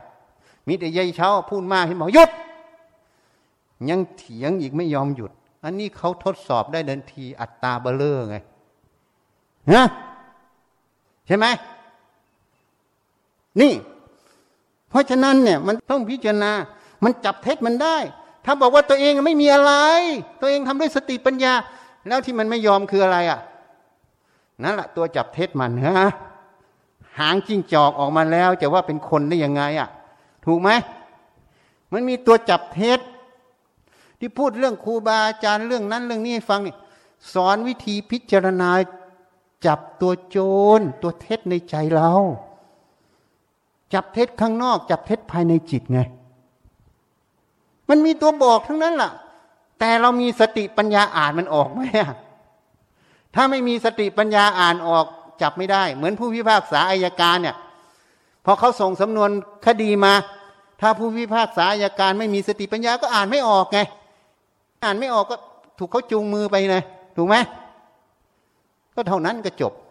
แค่นั้นน่ะ ถ้าอ่านออกจะรู้เลยนี่มันเท็จมันจริงใช่ไหมถูกไหมอะ เพราะนั้น มันต้องมีจุดที่บอก ถ้าเรามีสติปัญญา หยิบมันเข้ามาไข้ควรพิจารณาพอฟังสิ่งใดเขาค้านขึ้นมาก็เอามาพิจารณา ยังไม่รู้เหตุผลก็มาถามซะ ไม่ใช่อาจารย์ไปซื้อมาปลูกแล้วห้ามตัดนะ ไม่ใช่ ไม่ใช่เหตุผล ไม่ใช่เหตุผล อย่ามาอ้าง ชอบอ้างชั้นเรื่อยเลย เนี่ยของอาจารย์นะ ของฉันมันไม่มีมันของสงฆ์ ฮะห้ามทำนะของอาจารย์มันไม่ใช่ทำหรือไม่ทำมันอยู่ที่สติปัญญาและประโยชน์ตรงนั้นต่างหากเหตุผลตรงนั้นใช่ไหมต้องเข้าใจประเด็นเหล่านี้ก่อน เนี่ยเหมือนไซเกาหลีเนี่ยไปเรียกต้นโตๆต้นสูงๆนี่แพงมากเลยนะทำไมไซเกาหลี มันไม่ออกดอกหรอกนะ เพราะมันเป็นไม้ไม่ค่อยผัดใบ เวลาหน้าแรงมันไม่ร่วงหมด มันก็กันแดดให้เรา จริง ๆ เราต้องการกันแดดไม่ใช่หน้าฝนนะ กับหน้าหนาวนะ ยิ่งหน้าหนาวมันไม่ร้อนเท่าไหร่ถูกไหมยังต้องการแดดด้วยใช่ไหมแต่ที่ต้องการกันแดดคือหน้าแรงใช่ไหมหน้าร้อนนั่นเองใช่ไหมพอมันไม่ผัดใบ มันก็กรองรังสีกรองความร้อนให้ อันนี้คือเหตุผล เพราะฉะนั้นยกตัวอย่างให้ฟัง ต้องพิจารณามันจะมีจุดบอกเราอยู่ ถ้าเราไม่มีความลำเอียงในขันธ์ทั้งห้าเป็นตัวเรา ถ้าเรามีความใส่ใจที่จะไปสู่มรรคผลนิพพาน เราจะต้องใช้สติจเจริญสติก็คือใช้สติในการฟังนั่นเอง ใช้สติในการดูนั่นเอง ใช้สติในความคิดนั่นเอง คือระลึกรู้ความคิด ใช้ปัญญาพิจารณาความคิดความรู้เหล่านั้น ว่ามันตรงความจริงไหม นี่แหละเรียกว่าปฏิบัติธรรม ไม่ใช่เดินจงกรมนั่งสมาธิอย่างเดียว อันนั้นมันแค่เจริญสมถะมันทำเบื้องต้น มันต้องทำทุกเมื่อทุกเวลาจเจริญทำได้ทุกเมื่อทุกเวลา ทุกเมื่อต้องมีสติสมาธิปัญญาอยู่ที่ตาหูจมูกลิ้นกายใจ อยู่ที่ความรู้ความเห็นตรงนั้นที่มันขึ้นมา เพื่อวิเคราะห์วิจัย เพื่อแยกสิ่งที่มันหมักหมมอยู่ในขันตรงนี้ คืออวิชชาที่มันหลงขันเหล่านี้นั่นเอง มันไม่เห็นแจ้งความจริงเหล่านี้นั่นเอง นี่ สติปัญญามันจะแยกตัวนี้ออกมาให้เราเห็น ยิ่งเห็นความโง่ความหลงมากเท่าไหร่ จิตนั้นยิ่งแจ่มใสมากเท่านั้นอะ นี่การไม่รู้จักว่ามันหลอกอะ อย่างแม่ทัดไม่รู้ว่ามันหลอกแล้วนั้นน่ะ มันเป็นตัวตนยังไม่เห็นนั่นน่ะ มันคืออะไรมันหยาบมาก ในวงปฏิบัติเขาถือว่าหยาบมากๆ จิตหยาบมาก มันไม่เห็นคืออะไรอะ สติมันไม่เจริญ ปัญญามันไม่หัดไข้ควร แล้วมันไม่ยอมทำไมไม่ยอม เพราะมันยืดความคิดไง ถ้ากูคิดเมื่อไหร่กูต้องทำอย่างนี้ใช่ไหมถูกไหมเพราะมันเป็นตัวกูหมด ไม่ยอม ถ้าไม่ตามตามกูคิดเมื่อไหร่ขัดเคืองไม่พอใจใช่ไหมถ้าเป็นผู้ใหญ่ก็บังคับเลยใช่ไหมให้ผู้น้อยต้องยอมตามใช่ไหมนี่มันเป็นอย่างนี้ นั่นแหละสิ่งที่มันไม่ยอมนั่นแหะคืออะไร นั่นละนั่นละมันบอกตัวยึดมั่นถือมั่นมันมีตัวอยู่ หามันให้เจอ อ่านมันให้ออก แล้วมันจะปฏิบัติได้ถูกต้องนั่นเองเพราะการประพฤติปฏิบัติตั้งแต่เบื้องต้น ต้องไข้ควรให้มาก เราพิจารณาไปถึงเพื่อนสาธรรมิกทั้งหลาย ทั้งนักบวชทั้งคารวาส มีความกรุณาแต่ไม่รู้จะช่วยยังไง เพราะเขาไม่ฟังเราหรอก ก็แล้วแต่กรรม ก็แล้วแต่กรรมนั่นเอง เพราะอะไร เพราะมันฝึกมาอย่างนี้หมด พอฟังอะไรมาก็ยึดตรงนั้น เชื่อตรงนั้นไปทำอย่างนั้น พอสิ่งไม่ตรงความคิดความเห็นตัวเอง ก็เลยไม่ทำไม่ฟังไง แล้วก็ไม่รู้จักจับเท็จไง ไม่จับเท็จ ถ้าจับเท็จเมื่อไหร่จะรู้เลย ถ้ามีสติสมาธิปัญญาเข้าไปในจิตมันจะจับเท็จได้ เพราะมีคารวาสลูกศิษย์ลูกหา มาพูดให้ฟังเรื่อยเลยเล่าให้ฟัง พอฟังเทศมาปีกว่านี่เริ่มรู้แล้ว พระองค์ไหนเอ่ยใครพูดยังไง ชักรู้แล้ว พูดถูกพูดผิด เขาเริ่มรู้เหตุรู้ผลไง เขาไปเทียบเคียงจับได้เลยอะ่ะจนบอกว่าเดี๋ยวนี้ไม่ฟังแล้วฟังของอาจารย์อย่างเดียวคนอื่นไม่ฟัง เพราะฟังแล้วมันไม่ได้อัธรสมันไม่ประเทืองปัญญา จิตมันไม่สว่าง ฟังบางทีก็มืดมัว ก็เลยไม่รู้จะฟังไปทำไม ก็เลยเลิกฟังไง นี่เขาให้เหตุผลมาเขาพูดให้ฟัง ไม่ใช่คนเดียวนะหลายหลายคนพูดให้ฟังไงพูดเป็นเรื่องเดียวกันเพราะพวกนี้ไม่ได้นัดแนะกันเพราะไม่เคยรู้จักกัน แต่เวลาเล่าออกมานั้นเป็นเรื่องเดียวกันหมด ตรงกันหมด นะ วันนี้แนะนำให้ฟังให้รู้จักไข้ควรพิจารณา ในจิตในใจตนเองคือในความรู้ความเห็นนั่นเอง ใช้สติให้มากคำว่าใช้สติให้มาก ใช้ที่ตาหูจมูกลิ้นกายใจ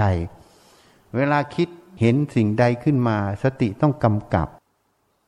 สมาธิต้องตั้งมั่น พิจารณาว่า ที่คิดมาเนี่ยมันถูกต้องไม่ถูกต้อง ถูกต้องไม่ใช่ตามความคิดความเห็น ถูกต้องตามความเป็นจริง ตามเหตุผลของตรงนั้นไหมทุกเรื่องมันจะมีเหตุผลของมันอยู่ เหมือนเราไปผูกไวเมดเมื่อเช้าเนี่ย เราจะวางตรงไหน เราก็เฉลี่ยวายเมดให้มันเท่าเท่ากันสองข้าง ที่จะผูกต้องแบ่งให้มันเฉลี่ยเท่าเท่ากัน มันไม่ใช่เพราะเราอยากจะผูกทั้งนี้กี่ช่องของวายเมดตรงนี้กี่ช่องไม่ใช่ เราเฉลี่ยซ้ายขวาให้เท่ากันถูกไหมอะเพราะนั้นทุกอย่างมันมีครูของมันอยู่ มันมีหลักนั่นเอง จับมันให้ถูก ถ้าจับมันได้เมื่อไหร่ มันก็ทำได้ถูก ก็แค่นั้นนะจบใช่ไหมเนี่ยไม่ใช่ฉันบอกนะ หลักมันบอก ฉันก็พูดตามหลัก ถ้าผูกทางนี้เยอะๆไม่ได้ประโยชน์เพราะทางนี้มันขาด เดี๋ยวตรงนี้มันก็จะแตกร้าวใช่ไหมก็ต้องแบ่งเท่า ๆกันใช่ไหมหลักมันบอกจับให้ได้ เพราะนั้นมาทำงานที่นี่ไม่ใช่ทำงานนะ สอนให้พิจารณาเหตุผลอยู่ตลอด ชี้นำให้ดูด้วย ไม่ใช่แค่สอนพาทำด้วย บอกให้รู้ด้วยนะนี่เรื่องเหตุปัจจัยหมดไง อาชีพเราที่ทำก็เรื่องเหตุปัจจัย ยิ่งพวกอยู่ธนาคารเพชรไทยต้องไปวิเคราะห์ สินเชื่อวิเคราะห์อันนั้น วิเคราะห์อันนี้ วิเคราะห์อะไรคืออะไร ก็วิเคราะห์เหตุปัจจัยเรื่องนั้นนั่นเอง เข้าใจไหมถ้าเรายังไม่รู้จริงรู้เท็จแล้ววิเคราะห์ได้ไหมนั่นน่ะ ต้องรู้เหตุปัจจัยเหล่านี้ เพราะนั้นไม่ใช่ทำงานปฏิบัติธรรมตลอด ใช้สติสมาธิปัญญาตลอด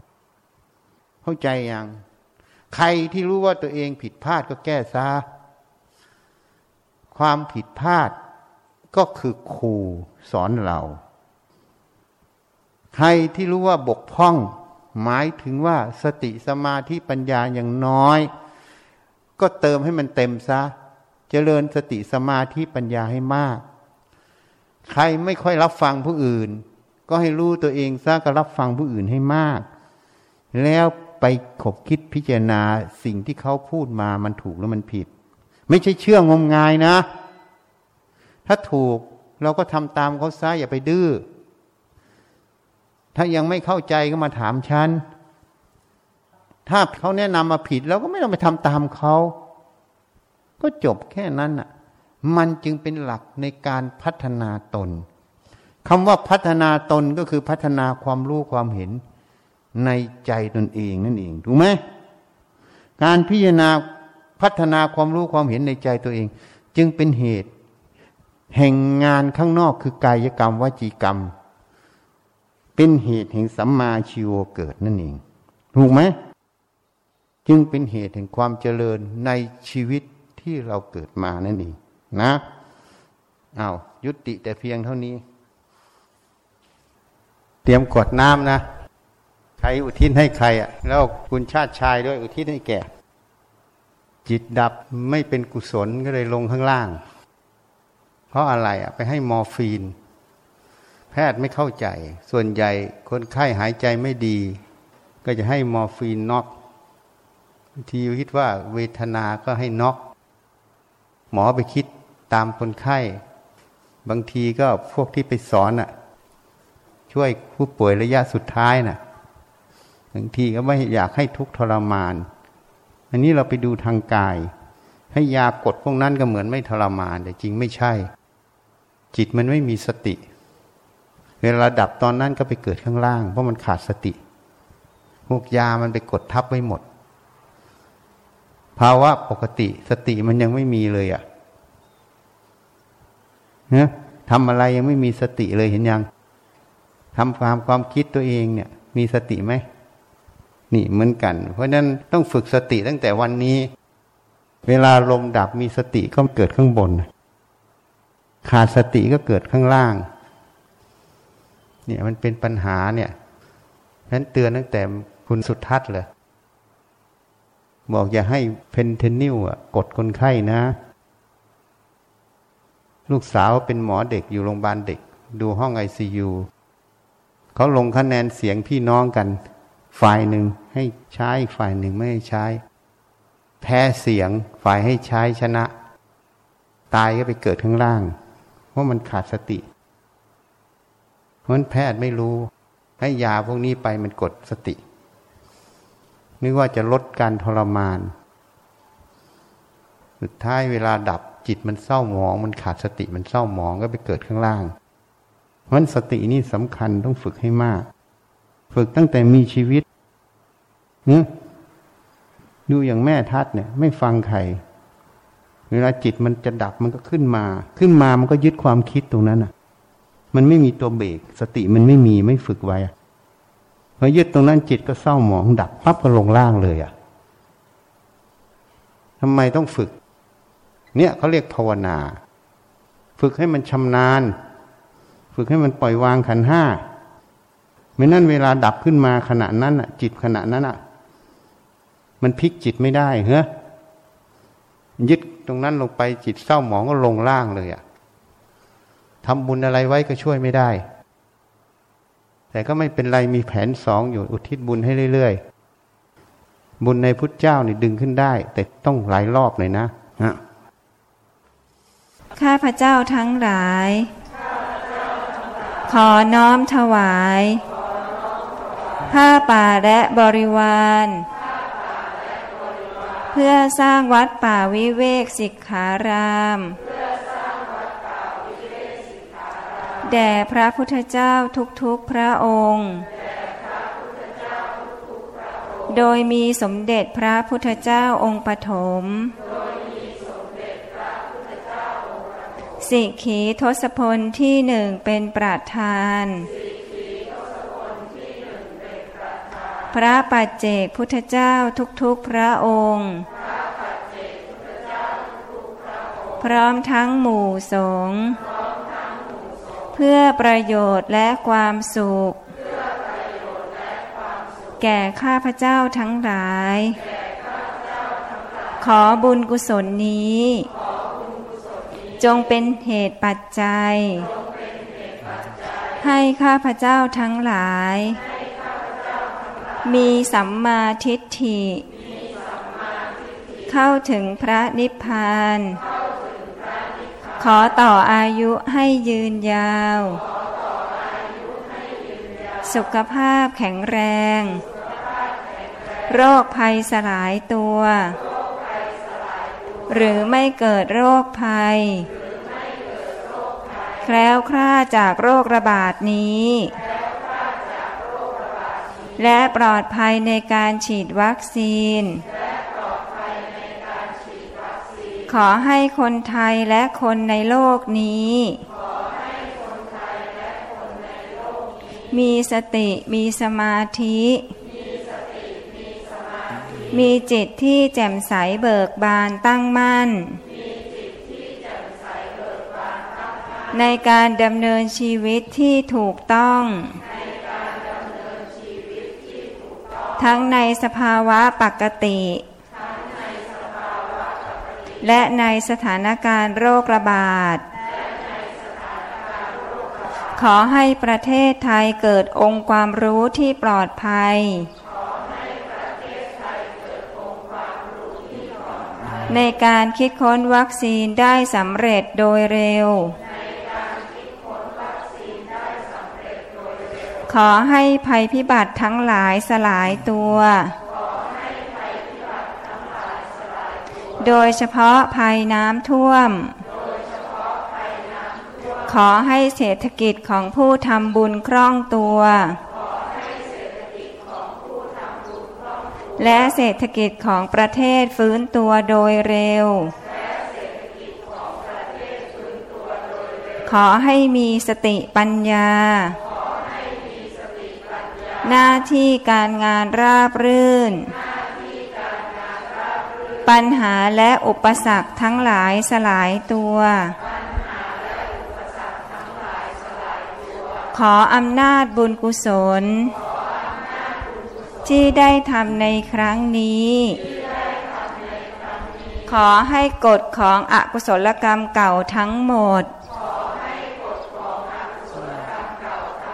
สลายตัวไป ขออุทิศบุญกุศล ที่ได้ทำในครั้งนี้ แก่บิดามารดา บุตรธิดา พี่น้อง ครูอาจารย์ ญาติมิตรของข้าพเจ้าทั้งหลายทุกภพทุกชาติ จนถึงปัจจุบันชาติ เจ้ากรรมนายเวรทั้งหลาย แพทย์พยาบาล บุคลากรทางสาธารณสุข ทุกสาขาอาชีพทุกคน ประชาชนทั้งหลายในโลกใบนี้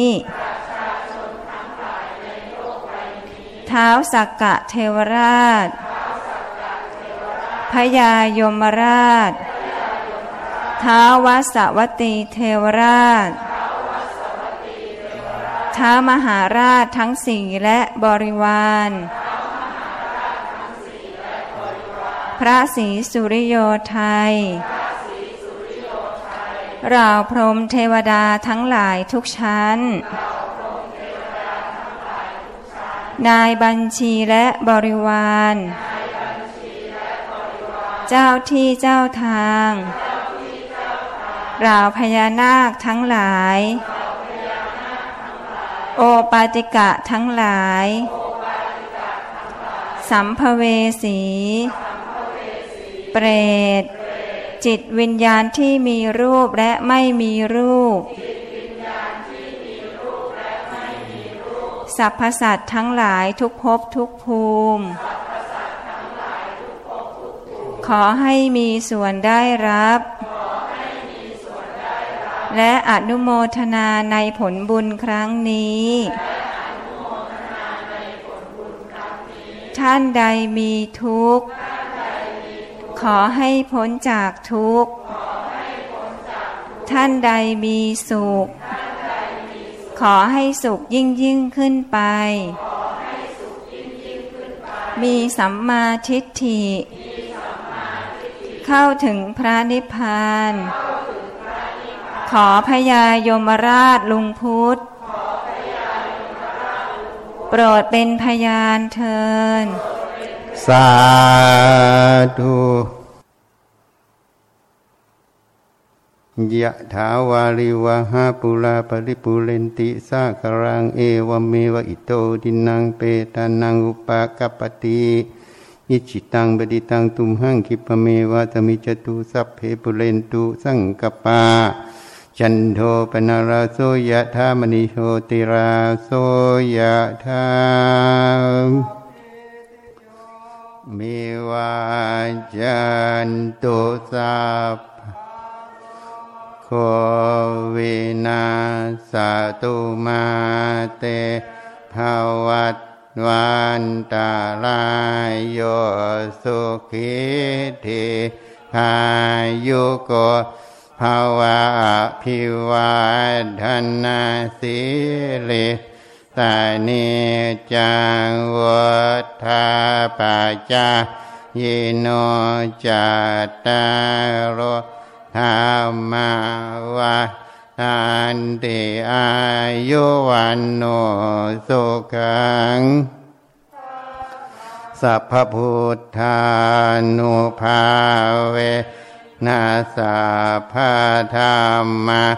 นุภาเวนัสสะพะสังนุภาเวนะพุทธรัตนัง ธรรมรัตนังสังฆรัตนังเอนังรัตนานังอนุภาเวนาจตุราสิเตสาหัสขันธาโนภาเวนาปิตากัต ตายานุภาเวนาชินาสาวกาโนภาเวนาสาเพเตสาเพเตหายาสาเพเตอันตรายาเพเต อุปัฏฐวาสาเพเตทวนนิเมตาสาเพเตอาวามาหาลาวินาสันตุอายุวัฏทากวทานาวาทากวสิริวัฏทากวสวัฏทากว วัฏทากววันนาวัฏทากสุขวัฏทากหอตุสัพพาธาทัวคารคาพายา เวลาโสกาสัตตุจุปัตทาวาอเนกาอันตรายา เมเวนา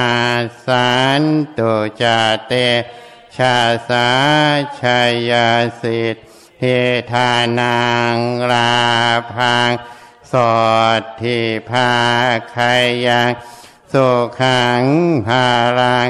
สิริอายุจาวันโนจาพอคังวัดเตจายสาวา สัตวาสาจาอายุจาชีวาสิเทภาวันตุเตภาวะตุสาภามาหาลังราคันตุสาภาเทวตาสาภาพุทธาโนภาเวนัสา ภาปัจเจกพุทธาโนภาเวนาสะพาธามาโนภาเวนัสะสังฆาโนภาเวนัสะทาสดทีภาวันตุเต สมาธิโลกภัย การงานภัยพิบัติท่านให้สี่ข้อนะ ขอเอา อธิษฐานเราอยากได้แบบไหน